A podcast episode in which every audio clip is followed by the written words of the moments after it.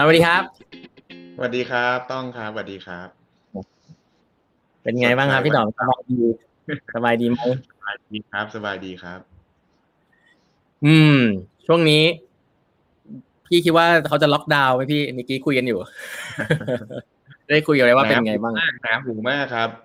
ทั้งวันจริงๆวันนี้ก็เช็คข่าวอยู่ตลอดเนาะตั้งแต่ประมาณ 8:00 น.ก็จริงๆก็เตรียมง้างๆแล้วแหละว่าเฮ้ยล็อกแน่อะไรเงี้ยครับแต่พอเฮ้ย 10:00 น.ชักเฮ้ยไม่มีข่าวนะครับก็ต้องตามต่อไปต้องติดตามต่อไปครับแต่คิดว่าก็เอาใจช่วยประเทศไทยนะครับไม่คงทุกคนไม่อยากให้ล็อกหรอกเนาะแต่ว่า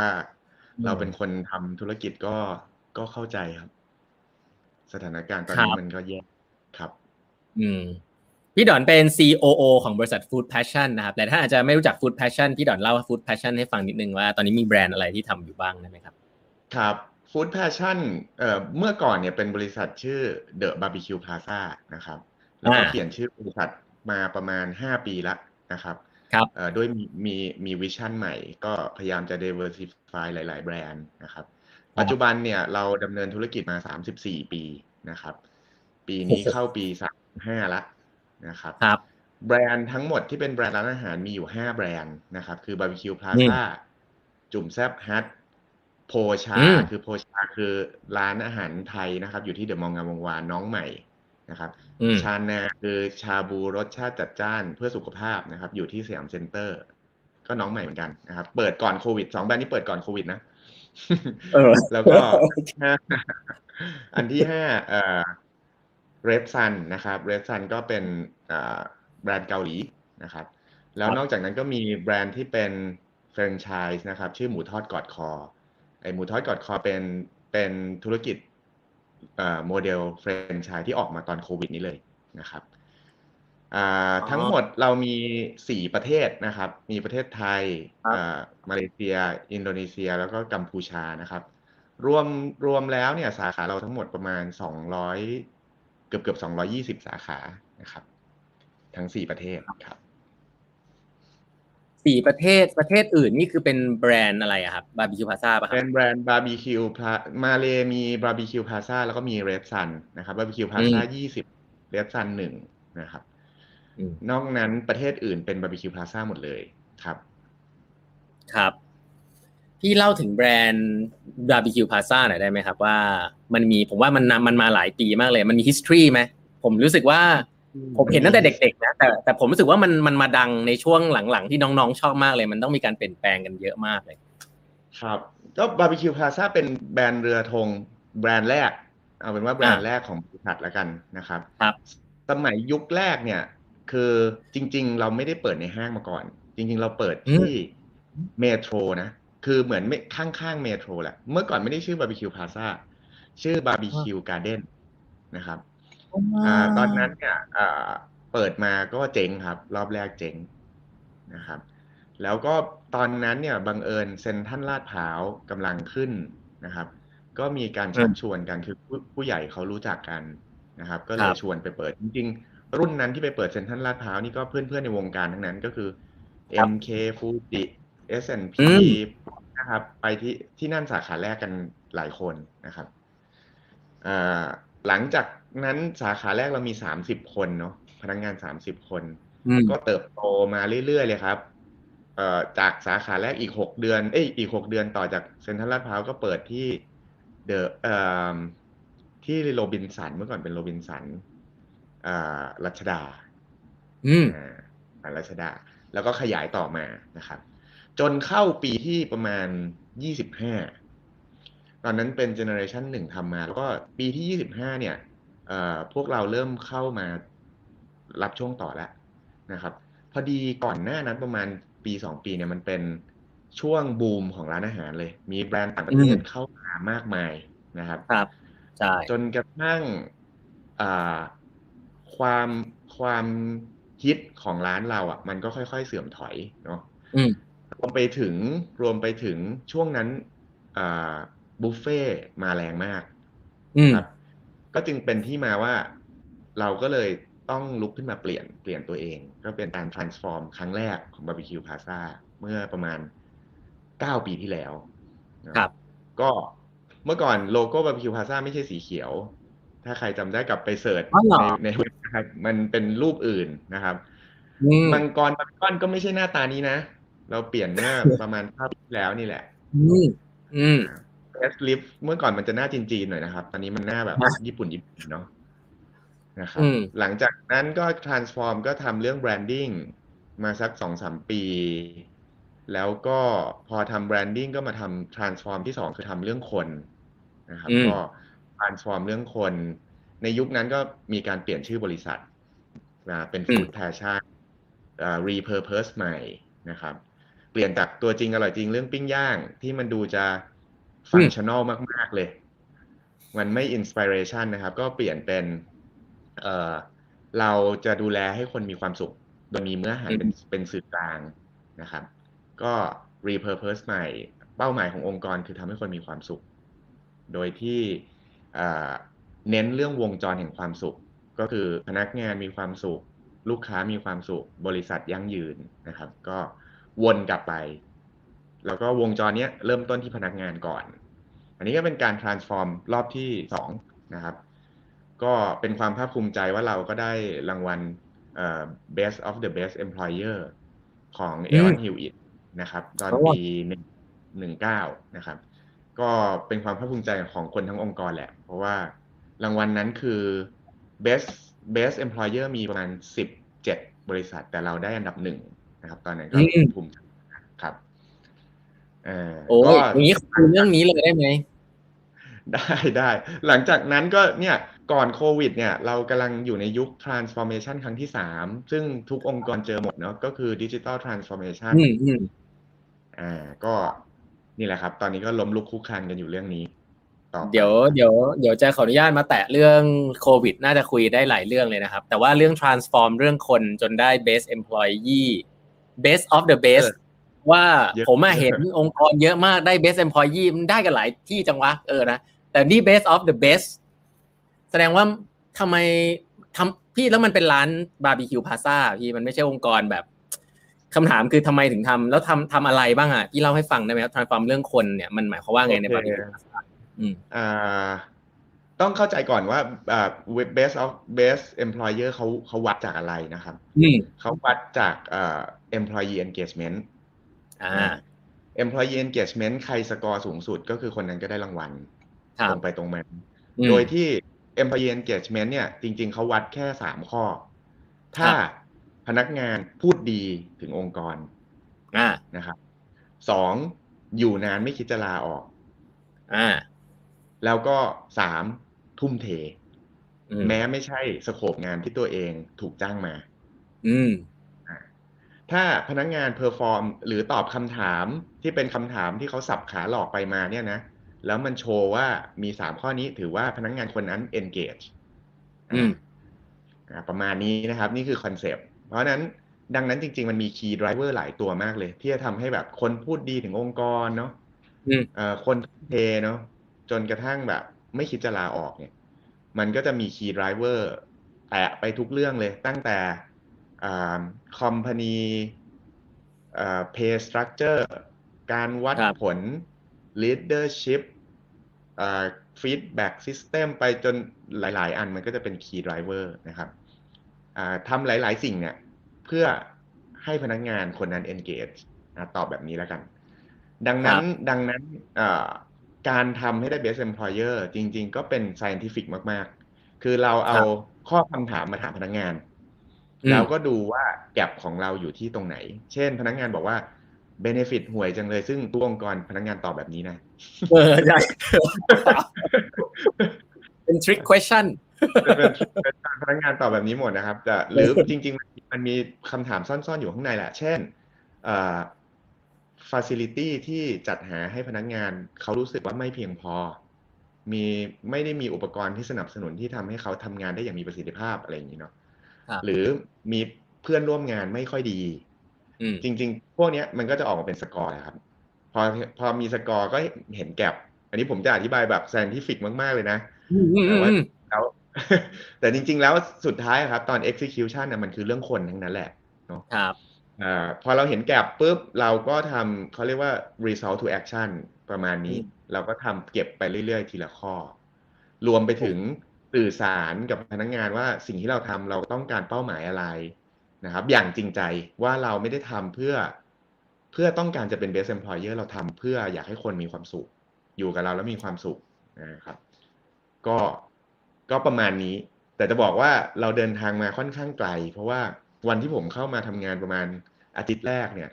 9 ปีที่แล้วเนี่ยผมค่อนข้างตกใจมากว่าผมออกมาจากห้องตอน 5:30 น.โอ้ยออฟฟิศแบบกริบเลยอ่ะคือไม่มีคนนั่งอยู่ที่โต๊ะทำงานแล้วนะแล้วก็แบบเฮ้ยมันเกิดขึ้นก็เดินไปดูแบบมันหายไปไหนกันแบบโหกลับบ้านกันเร็วเหมือนกันเนาะปรากฏว่าต่อคิวที่ปั๊มลายนิ้วมือครับเพื่อจะตอกบัตรออกอ่ะโหต่อกันแบบเตรียมง้างจะออกกันเต็มที่คือเราไม่ได้หมายความว่าอยากให้พนักงานทำงานดึกดื่นหรอกนะแต่ว่ามันโชว์ไซน์ว่าแบบโอ้ไม่แบบโชว์ไซน์ว่าไม่ engage กันเข้าใจถ้าต่อคิว 5:30 น.แปลว่าแต่งหน้าตั้งแต่ประมาณ 4:45 น. อะไรที่ก็ยังเป็นนะ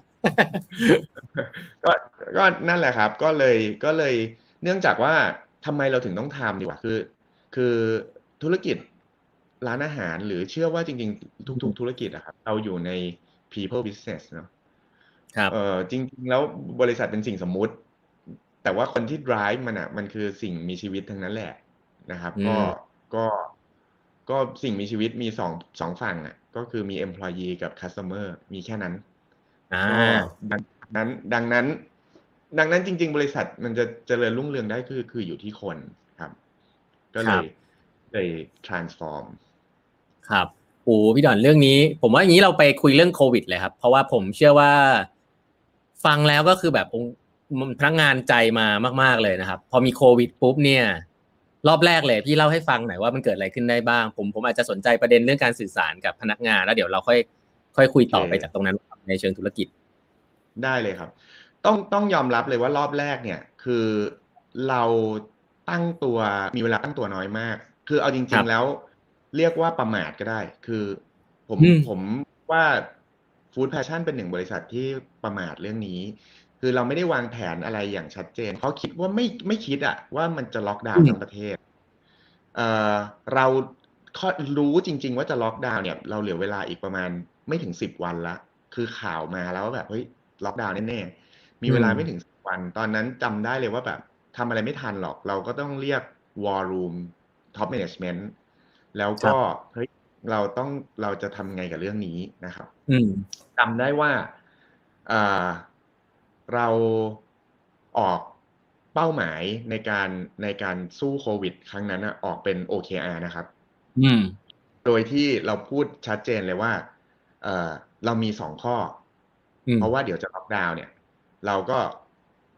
ข้อที่1เราต้องรอดจากโควิดคำว่าเราต้องรอดเนี่ยแตกเป็น OKR ย่อย2 อันคือ1พนักงานต้องไม่ติดโควิด2คือบริษัทต้องมีกระแสเงินสดเหลือเพียงพอที่จะทำให้มีชีวิตต่อไปตอนนั้นไม่รู้จริงๆว่ามันจะนานแค่ไหนนะครับโอเคข้อที่2ก็คือถ้ามันล็อกจริงๆเรารายได้เหลือ0เนี่ยเราต้องรีบหาเส้นของรายได้ใหม่อย่างเร็วที่สุดนะครับโอเคตอนนั้นก็ออกมาเป็นการสื่อสารครั้งแรกทาวน์ฮอลล์จำได้เลยว่าวันที่27เดือนเมษาก็ก่อนจะล็อกดาวน์ประมาณ2 วันนะครับก็ประกาศเรียกทาวน์ฮอลล์แล้วก็ประกาศ OKR จัดตั้งทีม drive ทั้งทุก OKR เนี่ยครับก็ดำเนินตอนนั้นอ่ะโอ้โหเหมือนสงครามเลยเราจากยอดขาย 100% วันดีคืนดีประกาศล็อกดาวน์เรายอดขายเหลือ0 บาทเปิดมา33 ปีไม่เคยมีวันปิดและไม่เคยมีวันยอดขาย10 บาทวันนั้นเป็นวันที่แบบทุกคนช็อกอย่างแรงนะครับก็อยู่ในภาวะสงครามเรียกได้อย่างนั้นเลยคือฟีลลิ่งเราเหมือนอยู่ในภาวะสงครามก็ทุกคนก็ต้องเรียกว่าอะไรอ่ะคือภาวะสงครามมันดีอย่างคือสงครามเนี่ยมันชัดเจนว่าเรากำลังสู้กับอะไรมันไม่เหมือนกับสถานการณ์ปกติเนาะถ้าเราดำเนินธุรกิจไปเนี่ยเราจะเห็นเป้าหมายเราแบบอุ๊ยมันแตกซ่านมากเลย ตามความอยากของผู้บริหารแต่ว่าพอสงครามเนี่ยมันทำให้โฟกัสมากเลยพอเป้าหมายมันชัดเจนเนี่ยทุกคนลุมทำงานแล้วมันก็เกิดสิ่งหนึ่งขึ้นในช่วงนั้นคืออยู่ดีเราก็ปรับตัวเองเป็นทำงานแบบสกรัมนะจะต้องพูดบ่อยนะครับถ้าเป็นทำงานแบบสกรัมโดยธรรมชาติเลยแต่ว่าต้องบอกว่าเราอ่ะเคยปูพื้นเรื่องนี้กับพนักงานมาประมาณ2 ปีแล้วแหละก็มีแบบอินคูเบเตอร์ภายในพยายามทำงานแบบสกรัมนู่นนี่นั่นเนาะแต่ไม่เคยเกิดขึ้นจริงในสถานการณ์จริงนะหมายความว่าเราทำอินคูเบเตอร์โปรแกรมยาว3 เดือนตอนที่ทำงานโปรเจกต์โอ้โหสกรัมกันสนุกสนานเลยพอออกมาข้างนอกแต่ทำเหมือนเดิมทุกคนกลับไปเป็นเหมือนเดิมมานั่งต่างคนต่างนั่งก็ประชุมกันแบบปกติเราพยายามผลักดันให้เรื่องนี้เกิดขึ้นไม่เกิดพอเจอโควิดปุ๊บเกิดเลยทิปตาปุ๊บทุกคนทำงานแบบสกรัมตัดขั้นตอนจำได้เลยคือองค์กรเราเป็นองค์กรที่เซอร์ติฟาย ISO 9001 ด้วยนะคือทุกกระบวนการนี่มีโอ้โหโฟลว์ชัดเจนเลยเซ็นเอกสารกันยุบยับเลยนะครับวันนั้นผมเป็นคนประกาศเองแหละว่าแบบยกเลิก ISO นะครับซึ่งเชื่อป่ะตอนประกาศอ่ะคนเฮอ่ะเป็นพนักงานรู้ใช่คนเฮเลยแล้วก็แบบอ้าวเฮ้ยสรุปอ๋อมันติดที่ policy ที่เราวางนี่แหละมันเลยสกรัมมันไม่เกิดเนาะก็อันนั้นเป็น end light แรกนะแบบอ๋อโอเคก็เลยยกเลิกตั้งแต่วันนั้นมาตอนนี้ยังก็ยกเลิกไปแล้วนะครับไอโซเป็นสิ่งที่เจอโควิดแล้วยกเลิกไปนะครับก็ปรับกระบวนการทำงานใหม่ก็เป็นสกรัมแล้วก็ทุกคนมีเป้าหมายชัดเจนก็สู้มาพอมันผ่านเดือนหนึ่งไปแล้วนี่เราเริ่มตั้งตัวติดแล้วเราก็แบบโอเค2 ข้อเนี่ยโอเคเราเริ่ม sustain ได้แล้วเริ่มมีกระแสเงินสดแล้วก็บริหารได้พอสมควรนะครับต่อมาเราก็เลยเริ่มออก crisis strategy ระยะกลางถึงระยะยาวออกมานะเราเริ่มมีระยะกลางระยะยาวแล้วเหมือนเราแบ่งเราอันนี้เป็นเฟรมมาจากอาจารย์ทนายชลินสารเป็นเฟรมที่จริงๆเอามาจากsecret sauce แหละยืมเขามาไปฟังเขาก็ครูพักรักจำทำเลยมันจะแบ่งเป็นshort term long term แนวตั้งนะครับแนวนอนเป็นsurvive กับ growth มันก็จะกลายเป็น two by two grid เนาะเราก็ใส่เข้าไปใน4 ช่องนี้แหละว่าshort term survive คือ cash is king เนาะ short term growth คือเปลี่ยนวิกฤตให้เป็นโอกาสlong term survive คือปรับรูปแบบธุรกิจlong term growth คือหา business model ใหม่ประมาณนี้เราก็เริ่ม brainstorm ใหม่แล้วก็วางโปรเจกต์เข้าไปตอนนั้นจำได้เลยว่าเราวางไปทั้งหมดประมาณ17 โปรเจกต์เป็นโปรเจกต์ที่ทำรายได้เส้นใหม่หมดเลยนะแล้วก็มี17 กลุ่มทำงานย่อยเนาะครับเดี๋ยวเรามาแตะมีหลายเรื่องเลยครับใครที่ดูอยู่ตอนนี้มีคำถามฝากไปได้เลยนะครับแล้วก็ฝากกดไลค์กดแชร์ให้นิดนึงนะครับสักครั้ง2 ครั้งเราจะคุยกันเรื่องของ BBQ Plaza ก่อนว่าปรับตัวไงบ้างนะครับตะกี้มีพูดเรื่องสื่อสารพนักงานตั้ง OKR ใหม่นะครับแล้วก็เริ่มหาผมว่าก่อนที่จะเริ่มหารายได้ใหม่อ่ะพี่แล้วเรื่องของพนักงานเนี่ยเราบอกเขาว่าเราผมอยากรู้ว่าฟีลลิ่งตอนที่คุยกับพนักงานเนี่ยเรารู้สึกว่าไงตอนที่จะคุยเนี่ยเรามั่นใจตัวพนักงานเรามากว่าทุกคนนี่ลุยหรือต้องปลุกใจไหมหรือเป็นโหมดผมว่าอันนี้สำคัญมากคือผู้บริหารหรือลีดเดอร์เนี่ยครับในภาวะสงครามต้องเป็นโหมดฮึกเหิมคือเราคือต้องฮึกเหิมเลยอ่ะคือโหมดนี่คือโหมดแบบไปเราไปลุยกันอย่างนี้นะเพราะฉะนั้นตอนประกาศนี่มันก็ต้องแบบจริงตังสู้เฮ่เย่อะไรไปเรื่อยเปื่อยนะครับประมาณนั้นแต่ว่าเราสื่อสารค่อนข้างถี่จำได้เลยว่าเดือนแรกคือสื่อสารทุกอาทิตย์มีครั้งแรกเป็นเจอกันตัวเป็นๆเนาะครั้งต่อมาก็เป็นเจอกันออนไลน์ก็จะสื่อสารตลอดว่าเราทำอะไรถึงไหนนะครับหลังจากนั้นก็ถี่น้อยลงเป็น2 อาทิตย์ครั้งแล้วก็มาเป็นเดือนละครั้ง จนถึงจบปีนะวันนี้ก็ยังเดือนละครั้งอยู่นะครับก็เป็น normal ไปแล้วว่าเราทำอะไรถึงไหนครับสื่อสารตอนนั้นเนี่ยมันมีเรื่องที่ต้องสื่อสารยากด้วยก็คือโอเคข้อที่1เนี่ยมันคือเรื่องกระแสเงินสดข้อที่2เนาะเป็นเรื่องกระแสเงินสดดังนั้นช่วงนั้นเรามีการแอพพลายโปรแกรมชื่อ Leave Without Pay ด้วยซึ่งเป็นสิ่งที่ค่อนข้างยากที่จะสื่อสารแต่ก็เนื่องจากว่าเราต้องบอกว่าการสื่อสารต้อง transparency ครับคือจริงจังให้เขารู้เราเอาตัวเลขมาโชว์กันเลยว่าcash runway เราเหลือกี่เดือนการที่เราช่วยเหลือกันตรงนี้จะทำให้เรายืดอายุของทุกคนไปได้แค่ไหนนะครับก็ทุกคนคงอยากให้เรือลำนี้มันไม่จมหรอกเพื่อจะเป็นเรายังไงก็เป็นรายได้หลักของพวกเราทุกคนแล้วก็ผ่านมาได้ด้วยดีนะครับทุกคนให้ความร่วมมือแล้วก็ทำงานอย่างเต็มที่แม้วันที่ขออนุญาตให้ลาก็ยังมาทำงานปกติทุกคนนะครับจนสุดท้ายครับเนื่องจากว่าเราต้องบอกว่าเราให้ value เรื่องพนักงานค่อนข้างมากแล้วทุกคนทุ่มเทมากตอนจบปีครับสุดท้ายเราปิดมีกำไรนะครับเราปิดมีกำไรแม้ยอดขายตกลงประมาณ 27% เนาะแต่เรามีกำไรประมาณ5จำไม่ได้เกือบ 6% สุดท้ายครับเราคืนเงินนะให้กับพนักงานที่ work from home ตอนไม่ใช่ที่ leave without pay ก็คือคุณ leave without pay เท่าไหร่ก็คือคืนกลับไปสำหรับคนที่ leave without pay แล้วมาทำงานนะแต่ก็จะมีบางส่วนที่ leave without pay แล้วเขาอยู่บ้านจริงๆอันนี้เราก็ขออนุญาตว่าก็ต้องตรงไปตรงมาคือไม่ได้มีงานในช่วงนั้นก็อาจจะไม่ได้คืนประมาณนี้ครับแต่ใครมาทำงานเราคืนหมดประมาณนี้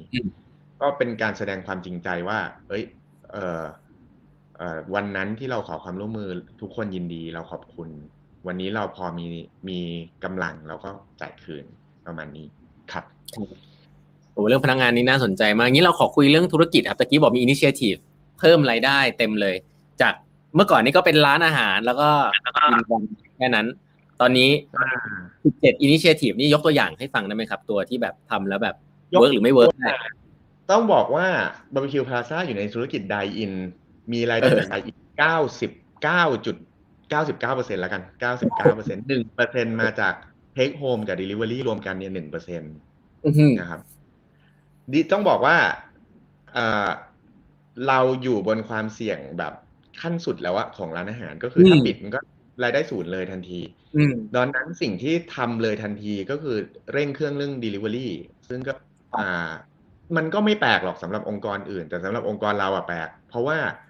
ตอนนั้นเรายังไม่มี Delivery ที่เป็นชุดอาหารดิบเลยนะครับเรา Delivery แต่ใช่ตอนนั้นก็ทำเรื่อง Delivery อาหารดิบออกมาอย่างรวดเร็วเพื่อแบบภายใน2อาทิตย์ต้องออกให้ได้อะไรอย่างนี้นะนี่คือตัวอย่างที่1ตอนนั้นมีการทดลองเรื่องDelivery แบบยืมเตากระทะตอนนั้นทดลอง1สาขาแล้วก็ไม่รอดด้วยนะครับไปไม่รอดแล้วเพราะว่าอะไรพอทดลองไปได้สักเดือนเอาDine Inเริ่มเปิดกลับมาเอาทุกคนเริ่มบีซี่ก็เลยยุบโปรเจกต์นั้นไปเราตอนนั้นถือว่าเป็นโปรเจกต์ที่เฟลนิดๆก็ได้เนาะแต่พอดีมันมีออนอีกโปรเจกต์นึงอันที่3คือเราทำคลาวด์คิทเช่นเราทำคิทเช่นคือห้างปิดแต่คลาวด์คิทเช่นเปิดได้นี่เราก็เลยเปิดคลาวด์คิทเช่นขึ้นมา3สาขาอันนี้ก็เป็นโปรเจกต์อีกโปรเจกต์นึงเราก็เลยเอาไอ้ตัวยืมคืนเตากระทะมาไว้ที่คลาวด์คิทเช่นซะเพราะมันไม่มีDine Inเนาะโอเปอเรชั่นยังพอรับมือได้ล้มลุกคลุกคลานกับไอ้เรื่อง Delivery ยืมคืนเนี่ยมาปีนึงไม่เคยมียอดขายแบบไม่ว่าจะโควิดขนาดไหนมันก็ไม่ค่อยเกิดมันไม่ค่อยเกิดปรากฏว่ามันมาเกิดโควิดรอบ3เนี่ยยอด Delivery ตัวยืมคืนเตากระทะเนี่ยโตขึ้น400% เนาะโตขึ้น400%พี่ดอดเล่าให้ฟังอันนี้นิดนึงผมไม่รู้ไม่ aware ผมอาจจะต้องพูดตามตรงว่าไม่ได้กินชาบูหรือว่าไม่กินพวกนี้บ่อยไม่ได้กินพวกปิ้งย่างบ่อยยืมคืนเตากระทะเป็นยังไงพี่มันยังไงมันเวิร์คยังไงนะ อะไรก็ได้พี่ว่ามันเวิร์กอย่างนี้คือเมื่อก่อนเราไม่มีแพลตต้องบอกว่าเราทำสิ่งนี้ได้เพราะเรามีแพลตฟอร์ม delivery ของตัวเองเนาะก็เป็นแพลตฟอร์ม delivery ก็เป็น1โปรเจกต์ใน17นั่นแหละว่าเฮ้ยเราหวังพึ่ง aggregator อย่างเดียวคงไม่ได้เพราะว่าเราคอนโทรลหลายๆอย่างไม่ได้เราก็เลยต้องออกแพลตฟอร์มตัวเองซึ่ง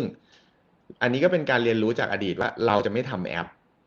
เพราะเราเคยทำแอปมาแล้วเฟลนะครับเพราะว่าคนไม่ยอมโหลดคนไม่ยอมโหลดเพราะว่าหนักเครื่องเพราะว่าร้านอาหารเรามีความถี่กินค่อนข้างต่ำไม่เหมือนร้านกาแฟใช่พอหนักเครื่องคนไม่โหลดเราเรียนรู้แล้วเราก็เลยเอาฟังก์ชัน delivery ไปอยู่บน LINE โดยที่ก็เขียนโค้ดเป็น LINE Live อยู่บนนั้นนะครับก็เวิร์กดีตอนนี้มีคนออนอยู่ประมาณ 1,500,000 คนเนาะโอ้โหทีนี้ผมปูเรื่องนี้เพราะว่าไอ้ยืมคืนเนี่ยมันทำได้เพราะเรามีแพลตฟอร์มซึ่งเราดีไซน์ experience บนนั้นได้ก็คือพูดง่ายลูกค้าสั่งอาหาร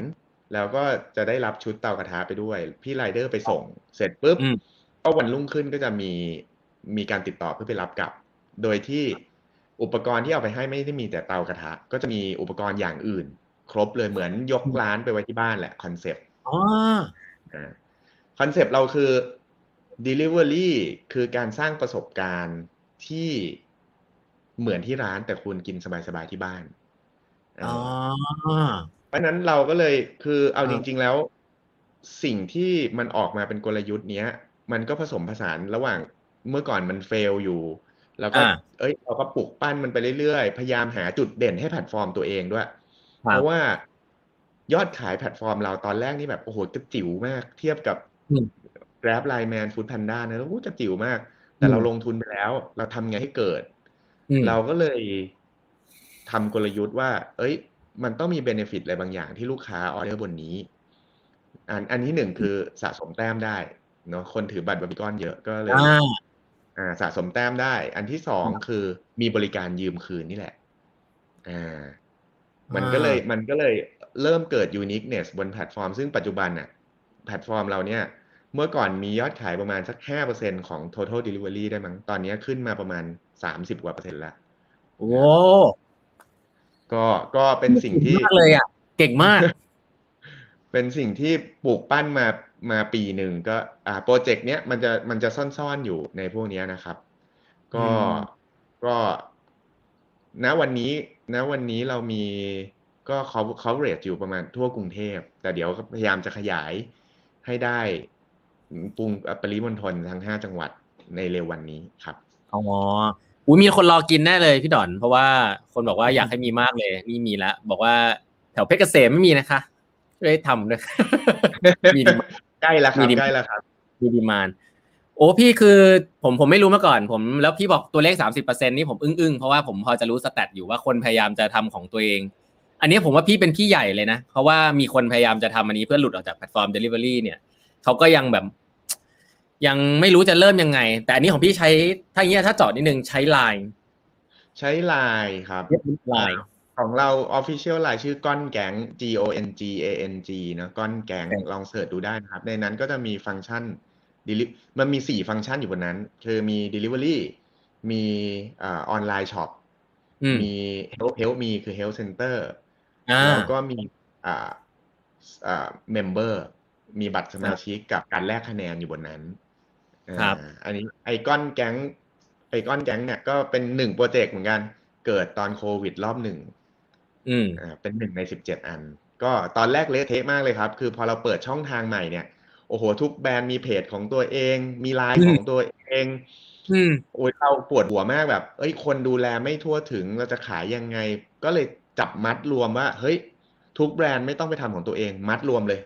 แล้วสร้าง channel ขึ้นมา channel หนึ่งชื่อว่าก้อนแก๊งคำว่าก้อนแก๊งเนี่ยก็เกิดขึ้นตอนนั้นแหละแล้วก็ทุกแบรนด์ขายบนนี้แหละคุณจะขายอะไรก็ขายบนนี้บัตรสมาชิกทุกแบรนด์ก็อยู่เนี่ยใช้ร่วมกันก็อยู่บนแพลตฟอร์มเดียวประมาณนี้ครับมีเรื่องราวมากมายเลยแหละเกิดขึ้น ในช่วงโควิดอยากจะรู้ว่ามีอะไรแชร์ได้เพิ่มเติมนะครับเพราะว่าจริงๆแล้วการสร้างแพลตฟอร์มตัวเอง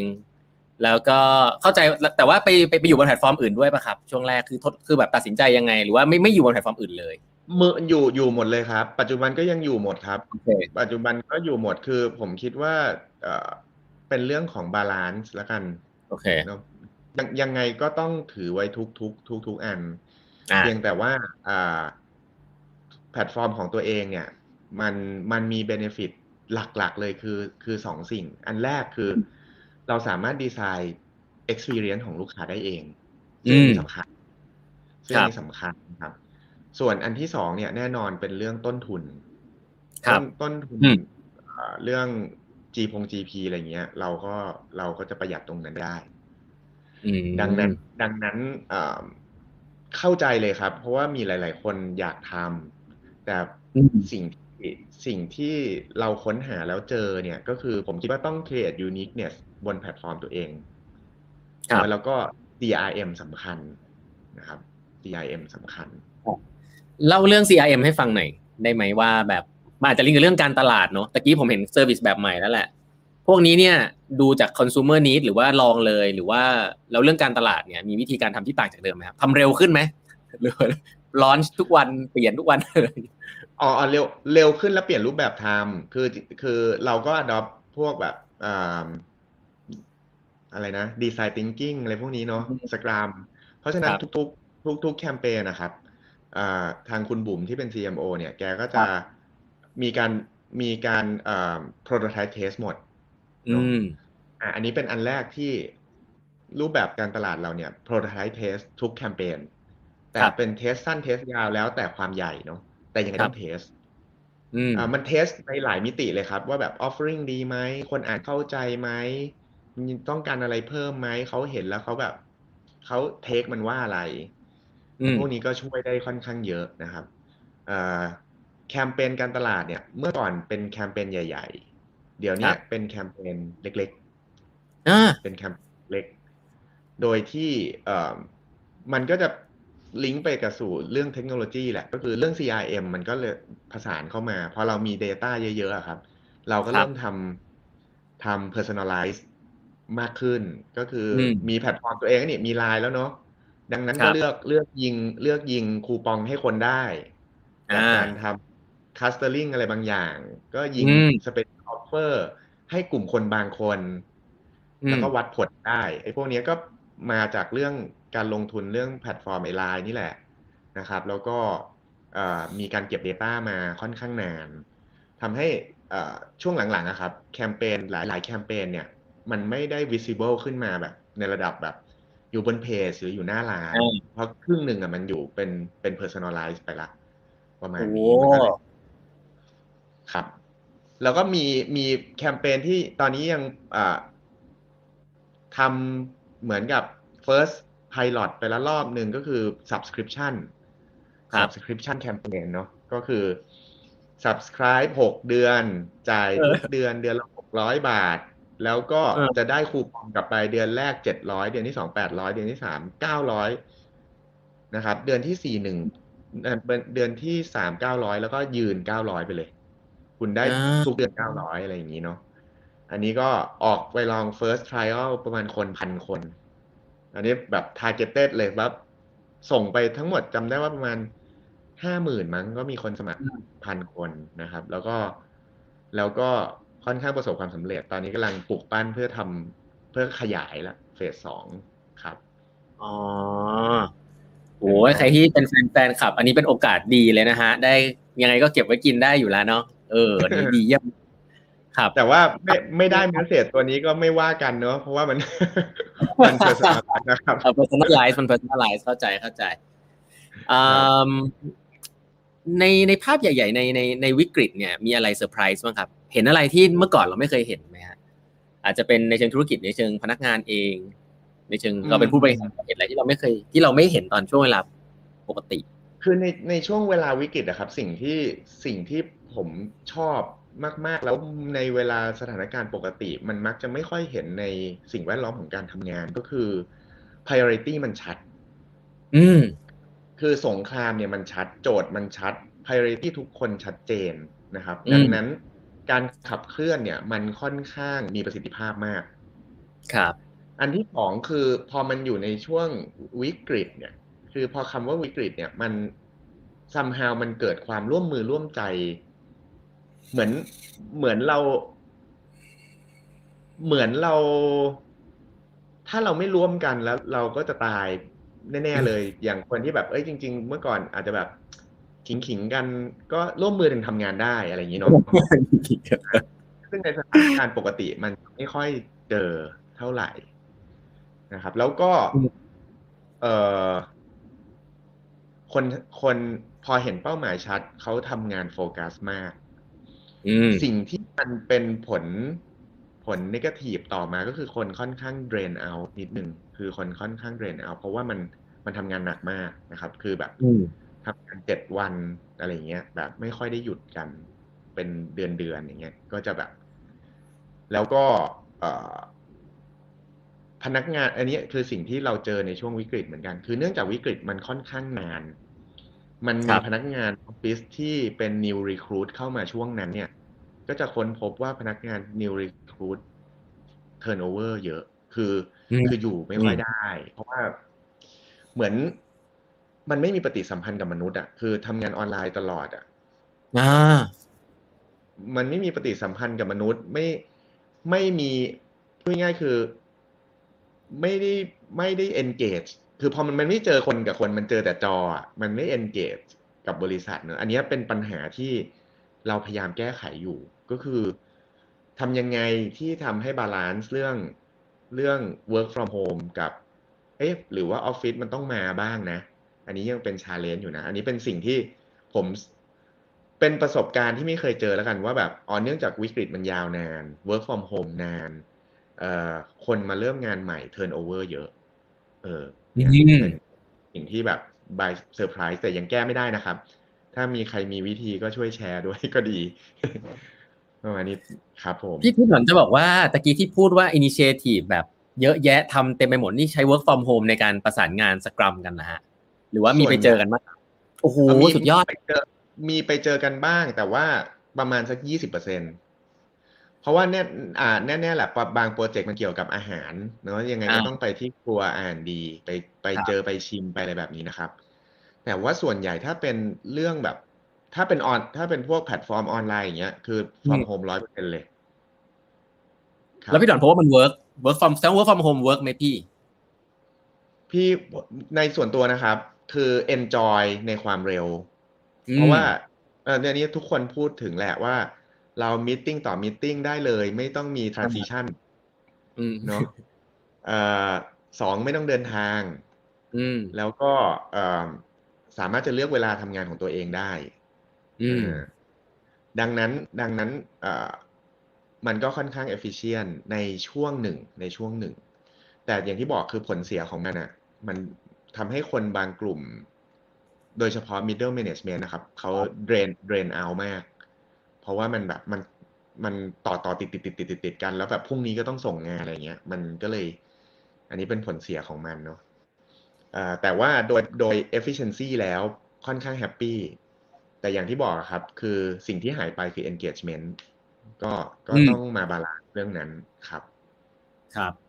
โอเคแต่ยากแหละ engagement อันนี้รู้สึกเหมือนกันว่า engagement ช่วงนี้ก็ไม่ง่ายครับมีคำถามจากทางบ้าน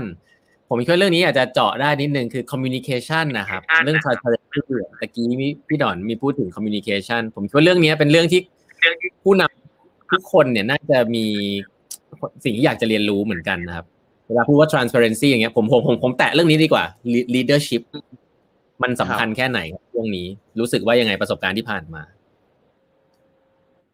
ในเมื่อกี้พูดไปแล้วเนาะในภาวะสงคราม leadership สำคัญที่สุด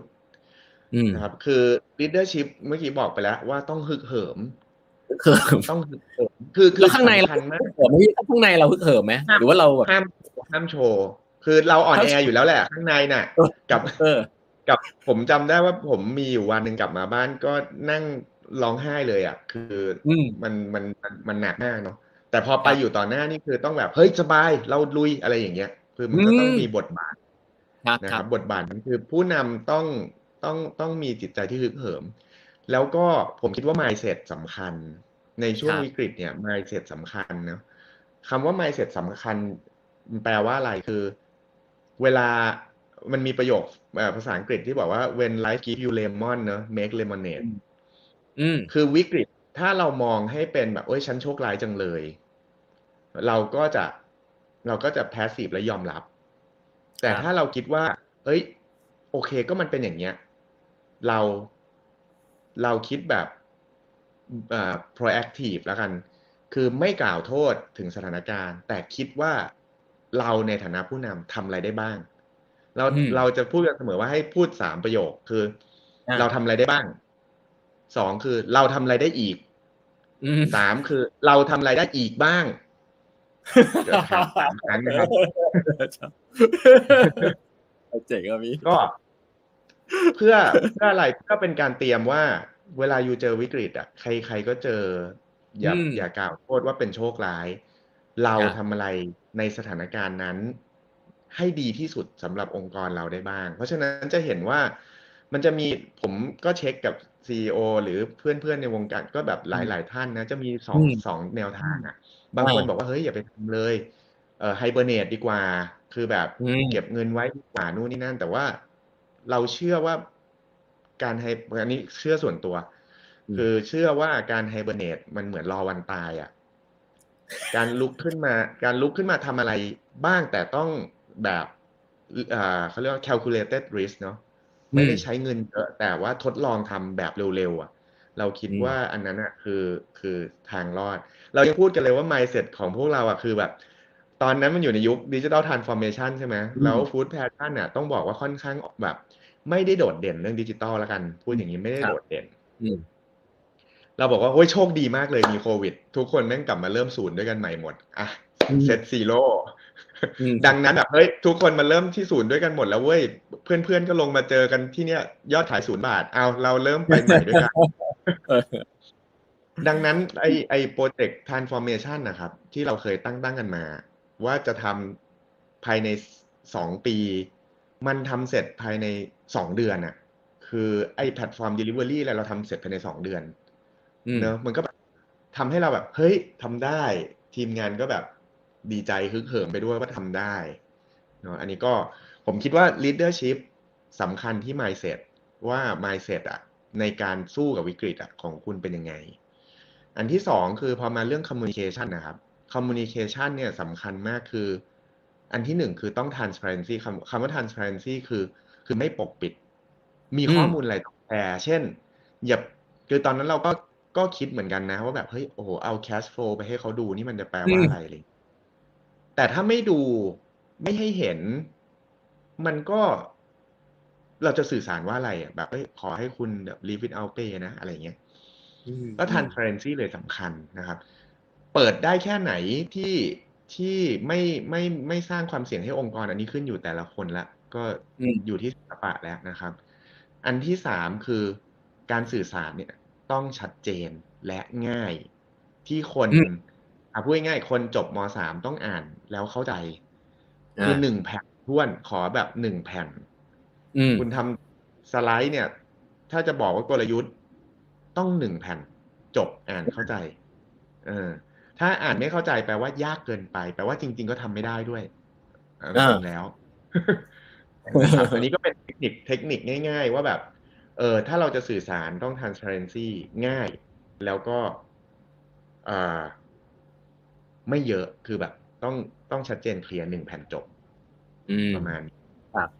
แล้วถ้ามองย้อนกลับไปก่อนที่เดี๋ยวผมอยากจะแตะเรื่องอนาคตนิดนึงครับว่าอนาคตเนี่ยมองว่าจะมีอะไรที่แบบเปลี่ยนไปแล้วบ้างนะครับแต่ว่าถ้ามองย้อนกลับไปก่อนเนี่ยมีอะไรที่คิดว่าได้เรียนรู้เยอะที่สุดแล้วในวิกฤตครั้งนี้ก่อนเลือกผมก็ไม่รู้มันยังเรียกว่าจบยังนะมันคงยังไม่จบอ่ะแต่ว่ามีอะไรที่คิดว่าได้เรียนรู้เยอะที่สุดเลยครับจากปีนึงผมใช้ว่าปีนึงเต็มๆที่ผ่านมาเรียนรู้เยอะที่สุดคือการปรับวิธีการทำงานคือต้องอย่างนี้ครับคือเราปรับแบบเราปรับในหลายมิติแหละต้องบอกว่าเมื่อก่อน Food Passion โครงสร้างคือเป็น BU แต่ละแบรนด์เนี่ยแยกเป็นเซต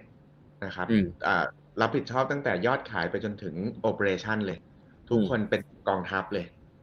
กองทัพใครกองทัพมันนะครับพอมาเจอโควิดเนี่ย มันทำให้เราต้องปรับครั้งใหญ่เพราะว่าการ drive เป็น BU เนี่ยมันเหมาะกับช่วงเวลาที่เป็น growth มันเหมาะกับช่วงที่เติบโตนะครับเพราะว่ารับผิดชอบตั้งแต่ยอดขายไปจนถึง cost ทุกอย่าง drive ทุกอย่างเองมันทำได้เร็วแต่พอมาเป็นยุคโควิดเนี่ยมันไม่ใช่ยุค growth ละมันเป็นยุคของการ manage risk ละกันก็คือเป็น portfolio management แล้วเราต้องหารายได้ในหลายๆช่องทางเพื่อให้มันภาษาอังกฤษเรียก hedge กันเนาะให้มันแบบอันนี้ขึ้นอันนี้ลงอะไรแบบเนี้ยดังนั้นเราก็เลยมีการปรับใหญ่เรื่องโครงสร้างการบริหารปรับมาเป็นแบบ BU ก็กลายเป็นแบบเขาเรียกว่าเป็นแบบ functional อย่าง marketing คุณบุ๋มก็เป็น CMO ก็ดูทุกแบรนด์เป็นต้นนะครับเมื่อก่อนแกจะดู BU BBQ อย่างเดียวBU อื่นก็คนอื่นดูเนาะอะไรแบบเนี้ยครับแล้วก็ผมเมื่อก่อนไม่ได้ดูโอเปอเรชั่นหน้าบ้านดูแต่โอเปอเรชั่นหลังบ้านเพราะว่า BU เขาดูเนาะโอเปอเรชั่นหน้าบ้านตอนนี้ก็ปรับมาผมก็ดูโอเปอเรชั่นหน้าบ้านด้วยแล้วก็ดูในข้างหลังบ้านด้วยเป็นต้นอันนี้คือเรียนรู้อันที่1คือรูปแบบโครงสร้างองค์กรสำคัญมากกับกลยุทธ์ที่จะขับเคลื่อนในแต่ละช่วงระยะเวลาขึ้นอยู่กับกาลเทศะละกันใช้คำว่ากาลเทศะครับอันที่2คือขั้นตอนการทำงานที่พวกเราดีไซน์บางทีมันเป็นตัวที่ขัดขวางเขื่อนเป็นภาษาพวกเราคือเขื่อนความเจริญ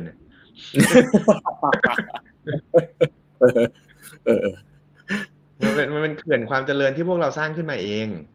เพราะว่าเราต้องการคอนโทรลอะไรก็ไม่รู้ที่บางทีไม่ค่อยมีสาระเท่าไหร่ช่วงวิกฤตเป็นช่วงที่ดีที่มันถอดหัวโขนแล้วก็ทลายพวกนี้ทิ้งได้อย่างง่ายดายนะครับแต่แน่นอน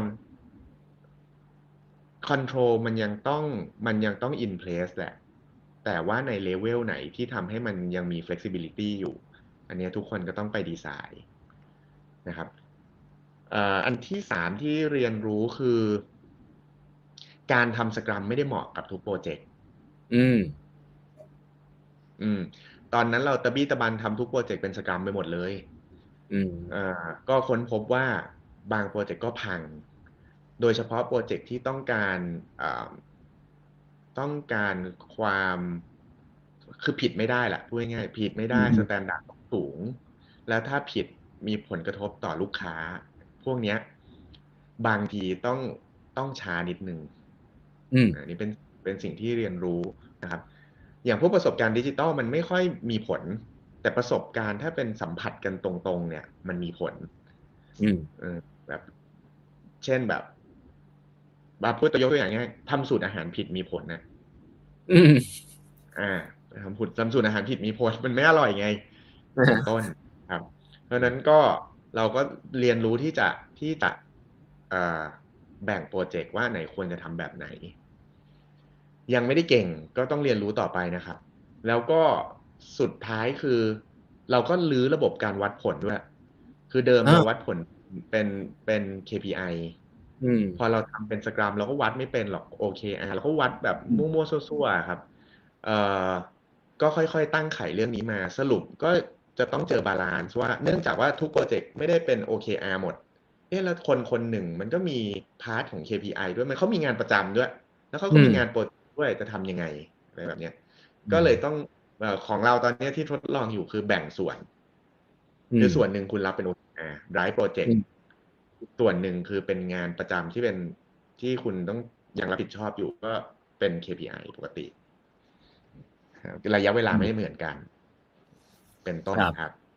โอ้ก็มีโอกาสได้เปลี่ยนแปลงองค์กรในหลายเรื่องก็เห็นว่าเป็นมีวิกฤตที่แบบเป็นโอกาสในการเปลี่ยนแปลงในหลายเรื่องเนาะงี้ถ้ามองไปข้างหน้าครับพี่ดอนมีอะไรผมอยากรู้ว่ามีอะไรที่ปรับแล้วจะกลับไปเป็นแบบเดิมฮะแล้วก็อะไรที่ปรับแล้วมันคงปรับไปเลยไอโซนี่ปรับแล้วปรับไปเลยเนาะทุกคนเทพทุกคนเทพคงไม่ได้กลับไปใช้แบบเดิมแล้วนะครับแต่ว่าอะไรที่ปรับแล้วเดี๋ยวต้องกลับมาทำก็คือคิดว่า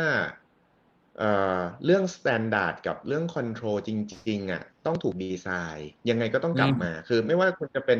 สกรัมยังไงก็ตามสุดท้ายมันต้องกลับมามีเส้นของ standard and control แหละครับอันนี้ที่ต้องกลับมาทำนะครับแล้วก็เรื่อง engagement ยังสำคัญมากอยู่ต้องกลับมาทำอย่างจริงจังคือพอเป็นวิกฤตนานๆยาวๆเราพูดกันถึงแต่งานแต่เราลืมพูดกันเรื่องใจเพราะว่าถึงเซสชั่นปุ๊บออนไลน์ปุ๊บอเจนดาวันนี้คือมันเริ่มอย่างนี้เลยอ่ะมันไม่ได้แบบเอ้ยเมื่อคืนเมื่อวานไปไหนมานะแบบเธอลูกเป็นยังไงบ้างมันไม่มีเนาะแบบไอ้แอบคิดถึง transition เหมือนกันระหว่างเดินห้องประชุมไปอีกห้องประชุมนึงเนี่ยมันมี transition ที่ทำให้เรามีปฏิสัมพันธ์เนาะเราอ่ะแอบคิดถึงซึ่งคิดว่าอันนี้ครับต้องดีไซน์ให้เกิดขึ้นต้องกลับมาคือต้องหาวิธีแหละอาจจะเป็นแบบจะต้องสร้างอีเวนต์ขึ้นมาเพื่อคอนเนคตรงนี้ครับอันนี้เดี๋ยวจะต้องเริ่มทำนะครับอันนี้คิดว่าจะกลับมาทำให้มากขึ้นครับครับมีอะไรที่ปรับแล้วน่าจะปรับไปเลยแล้วก็มองไปถึงอนาคตเนี่ยอันนี้อาจจะเชิญพูดถึงธุรกิจด้วยเพราะว่าผมคิดว่าก็ตอนแรกก็บอกว่าBBQ Plazaอาจจะเหมือนกับประมาทนิดนึงไปในอนาคตเนี่ยเราเห็นว่าแบบโลกมันเปลี่ยนไปเลยไหมฮะแล้วเราจะ diversify หรือว่าจะทำในเชิงกลยุทธ์ธุรกิจไหมครับในเชิงกลยุทธ์ตอนนี้ก็เป็นกลยุทธ์หลักเลยก็คือ diversification ก็คือการบริหารอย่างในแง่ portfolio เนอะ diversify ของเราอะครับแบ่งเป็น3 diversify ก็คือ1คือ diversification เรื่องแบรนด์ต้องมีแบรนด์ที่หลากหลายนะครับ2คือ diversification เรื่อง channel การขายมี dine-in delivery take home ออนไลน์โซเชียลต้องมี3คือ diversification business model business model เนี่ยเราก็จะมีออกแฟรนไชส์หมูทอดกอดคอเรามีsubscription เรามีตอนนี้ที่ทดลองกันอยู่อาจจะเห็นกันบ้างใน Facebook คือชื่อก้อนทักก็คือ food truck แต่เราเรียกว่าก้อนทักนะทอทหารไม่ทหารกอไก่ก้อนไปทักทายอย่างเงี้ยก็ทดลองอยู่นะครับก็มีความพยายามในการ diversify เรื่อง business model ในหลายรูปแบบก็เพื่อจะรับมือว่าวันใดวันหนึ่งที่มันล็อกดาวน์เกิดขึ้นเป็นประจำเนี่ยเราก็จะมีช่องทางการหารายได้จากช่องทางอื่นเป็นต้นครับก็เป็นกลยุทธ์หลักๆแล้วกันในช่วงเหมาะสำหรับช่วงวิกฤตแบบนี้นะครับอันนี้ก็เผื่อหลายๆคนเอากลับไปใช้ได้ครับครับผมถามนิดนึงอันนี้ผมอาจจะสงสัยส่วนตัวไอเดียเหล่านี้เนี่ยมันมาจากไหนครับผู้บริหารหรือว่าน้องๆหรือว่า brainstorm กันยังไงมันถึงเกิดไอเดียเหล่านี้ขึ้นมาได้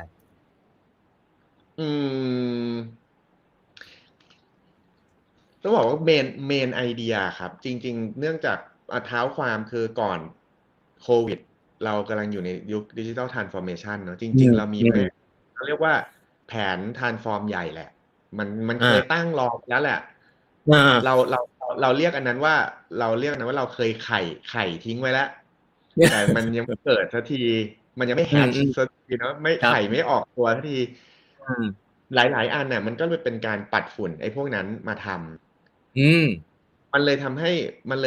นไม่ต้องจับต้นชนปลายมากก็เป็นความเป็นถือว่าเป็นโชคดีที่เราวางแผนนั้นไว้มันเลยทำให้พอมันถึงโอกาสจริงๆเราหยิบไข่พวกนั้นมาปฏิบัติต่อได้เลย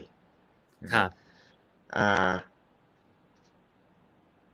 ดังนั้นไอเดียจริงๆมันเคลือบไปอยู่ใน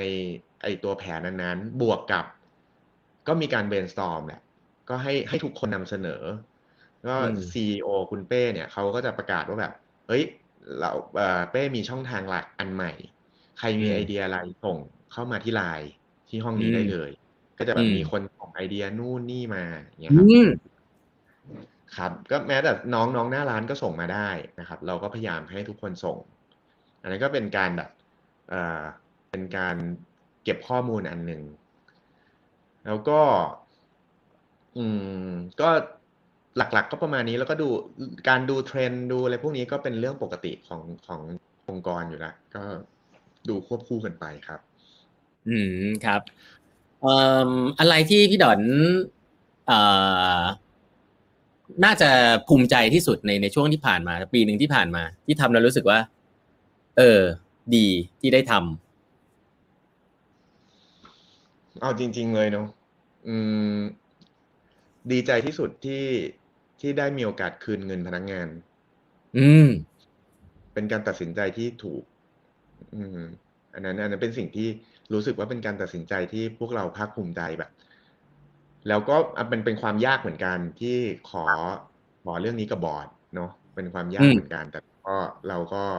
ยืนหยัดว่าแบบเราต้องทำสิ่งนี้เพราะว่าเราไม่รู้ว่าเราจะต้องการความช่วยเหลือแบบนี้อีกกี่ครั้งนะครับนอกนั้นก็จริงๆทุกโปรเจกต์ก็ภูมิใจหมดแต่จริงๆภูมิใจหมดเนาะทุกคนภูมิใจในทีมงานแล้วกันผมคิดว่าผมภูมิใจในทีมงานว่าทุกคนทำงานแบบค่อนข้างทุ่มเทแล้วก็มันประสบความสำเร็จมาได้เนี่ยมันผ่านหยาดเหงื่อและน้ำลายค่อนข้างเยอะอ่ะคือแบบเราคุยกันเยอะเราประชุมกันเยอะนะครับพอมันออกมาก็คิดว่าเป็นความภูมิใจในตัวพวกเขาที่เขาทำให้มันเกิดครับคำถามสุดท้ายครับพี่ดอนใครที่มีคำถามตอนนี้อาจจะฝากไว้ได้นิดๆหน่อยๆนะครับตอนท้ายแล้วก็อยากให้ฝากถึงผู้ประกอบการหน่อยครับผมก็คิดว่าหลายๆท่านก็คงได้เรียนรู้วันนี้แหละแต่อยากให้ฝากถึงหน่อยผมว่าบางคนอาจจะไม่ได้ไซส์ใหญ่มากเนาะแต่ว่าหลายๆ mindset อาจจะนำไปใช้ได้นะครับว่าจุดเผชิญวิกฤตช่วงนี้เนี่ยช่วยให้กำลังใจนิดนึงแล้วก็อาจจะให้เทคนิคอะไรนิดๆหน่อยๆในวิธีคิดนิดนึงครับอันนี้ผมได้รับwisdom นี้มาแล้วก็เลยจะส่งต่อ wisdom นี้อีกทีไปให้ทุกคนจริงๆผมก็โพสต์ประโยคนี้ใน Facebook ผมด้วยแหละคือพี่โจธนาจำได้เลยว่าครั้งแรกไปปรึกษาแกนะแบบไปกินกาแฟกับแกแบบเอ้ยเราทำยังไงดีอะไรเงี้ยพี่โจแกก็พูดมาประโยคนึงว่า don't waste the crisis ประโยคเลยว่ามันแปลว่าอะไรมันแปลว่าในวิกฤตเนี่ยมันสามารถจะทำวิกฤตมันมีบิวตี้ของมันหลักๆเลยคือบิวตี้คืออะไรบิวตี้คือสถานการณ์เนี้ยมันไม่เกิดขึ้นในปกติดังนั้น1ที่คุณทำได้เลยข้อ1คือสร้าง culture องค์กรวิกฤตสร้าง culture นะครับและทำได้ง่ายด้วยอันที่2คือวิกฤตมันบีบอัดคือในภาวะสงครามมันจะบีบอัดการบีบอัดเนี่ยทำให้ไอเดียและอินโนเวชันได้ง่ายกว่าช่วงเวลาอื่นเหมือนเปรียบเทียบว่า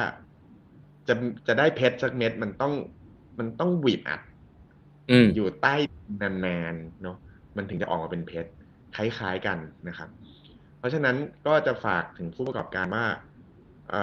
ทุกคนหนักหมดแหละอันแรกแบบขอให้มองมันว่ามันเป็นโอกาสจริงๆคืออย่าสูญเสียมันไปยังไงเราก็ต้องเผชิญกับมันอยู่ดียังไงเราก็ทุกคนเจอเหมือนกันใช้มันให้เป็นประโยชน์นะครับพื้นฐานเนี่ยมันต้องไม่ทิ้งด้วยแหละคือพื้นฐานคือเรื่องกระแสเงินสด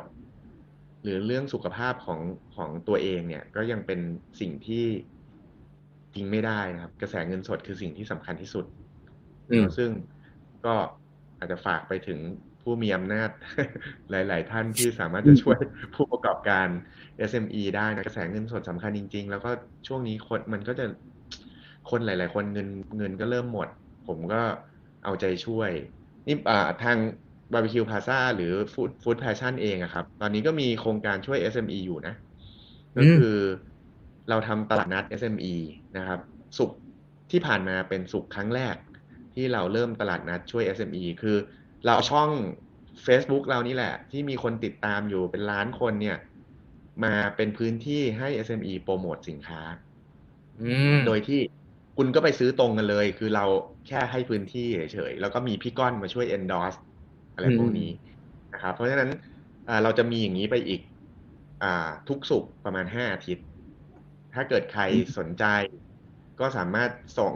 ข้อความเข้ามาที่ Facebook Food Passion หรือ BBQ Plaza ก็ได้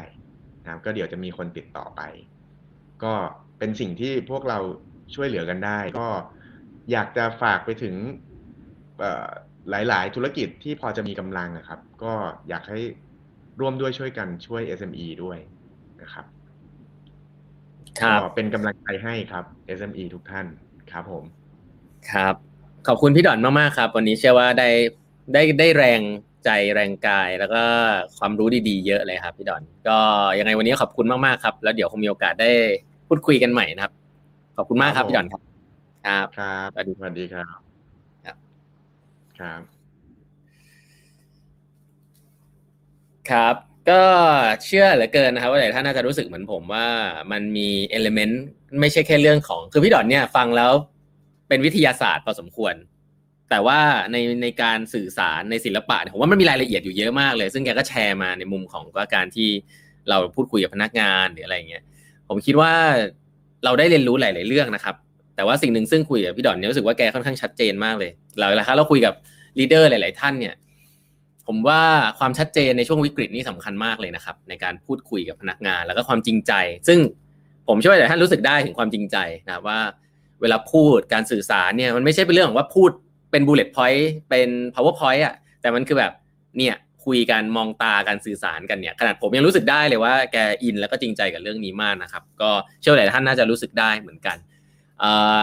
ก่อนที่จะออกไปนะครับหลายๆท่านที่ยังอยู่เนี่ยฝากเขียนไว้ให้นิดนึงนะครับว่าคุณได้เรียนรู้เรื่องอะไรบ้างนะครับจากไลฟ์ครั้งนี้ก็เป็นฟีดแบ็กให้ด้วยอยากให้ปรับปรุงตรงไหนชอบอะไรนะครับช่วยเขียนมาสั้นๆนิดนึงนะครับคอมเมนต์ไว้สักนิดนึงก่อนที่จะออกไปนะครับก็จะเก็บฟีดแบ็กเอาไว้ปรับปรุงนะครับแล้วก็เป็นกำลังใจให้กับทีมงานด้วยว่าถ้าเกิดมีอะไรดีๆเราก็อยากจะรู้ว่าเราทำอะไรได้ดีนะครับก็ฝากฟีดแบ็กไว้ให้นิดนึงนะครับก่อนที่จะออกไปก็วันนี้ผมคิดว่าน่าจะครบถ้วนนะครับก็ได้ส่วนตัวผมเองเนี่ยจริงรู้จักพี่ดอนอยู่แล้วนะครับแต่ว่าวันนี้ได้เห็นมุมของความแบบพี่ดอนปกติเป็นคนเฮฮามากเลยนะครับสนุกสนานแต่ว่าพอมีเรื่องเนี้ยผมคุยวันนี้ผมรู้สึกเลยว่าเป็นผู้บริหารตัวจริงแหละแล้วก็ไม่แปลกใจที่ลูกน้องครับจะมี engagement ที่สูงครับก็จริงๆ leadership สำคัญมากครับแล้วก็ผมบอกคำหนึ่งว่า leader ไม่ได้เรื่องคำพูดครับ leader มันเป็นการ lead by example แล้วก็วันนี้เราก็ได้เห็น example อันนึงของการสื่อสารนะครับแล้วก็วิธีคิดในหลายๆเรื่องซึ่งผมก็คิดว่าก็เป็นปัจจัยสำคัญมากๆที่จะทำให้ธุรกิจไปต่อได้นะครับในช่วงนี้ก็ยังไงก็เป็นกำลังใจให้กับทุกท่านนะครับที่กำลังเผชิญวิกฤตอยู่ผมก็ไม่รู้ว่ามันจะล็อกดาวน์หรือมันจะยังไงต่อเนาะมีคนถามเรื่องน้ำจิ้มนะช่วงตอนนี้มีอะไรนะมีดราม่าอะไรทุกอย่างอยู่ผมก็เพิ่งไปเซิร์ชดูตะกี้นะก็ไม่ได้ถามพี่ดอนตะกี้นะครับลืมไปนะครับแต่ว่าก็ลองไปดูได้ครับผมก็คิดว่าเรื่องพวกนี้ก็เดี๋ยวดูว่ามันจะเป็นยังไงนะครับแต่ว่า BBQ Plaza นี่ผมคิดว่าตะกี้ที่พี่ดอนมีนึงประเด็นน่าสนใจตะกี้ลืมบอกแกพูดว่าเมโทรเมื่อก่อนบ้านผมอยู่แถวเมโทรคนไม่ค่อยรู้จักแน่เลยแต่อยู่แถวๆน่าจะแถวๆประตูน้ำอ่ะซึ่งเมื่อก่อนมันดังมากเลยเนาะแล้วก็ BBQ Garden เนี่ยชื่อเนี้ยเคยได้ยินมาก่อนมันช่วงปีผมแบบช่วงแบบเด็กๆเลยอ่ะก็น่าสนใจว่ามีอะไรใกล้ๆกันอยู่นะครับโอเควันนี้ก็ขอบคุณทุกท่านที่ติดตามนะครับสัปดาห์หน้าจะเป็นใครสัมภาษณ์ใครก็ฝากติดตามด้วยกับ8:30 น.นะฮะวันนี้ลาไปก่อนนะครับสวัสดีทุกท่านนะครับ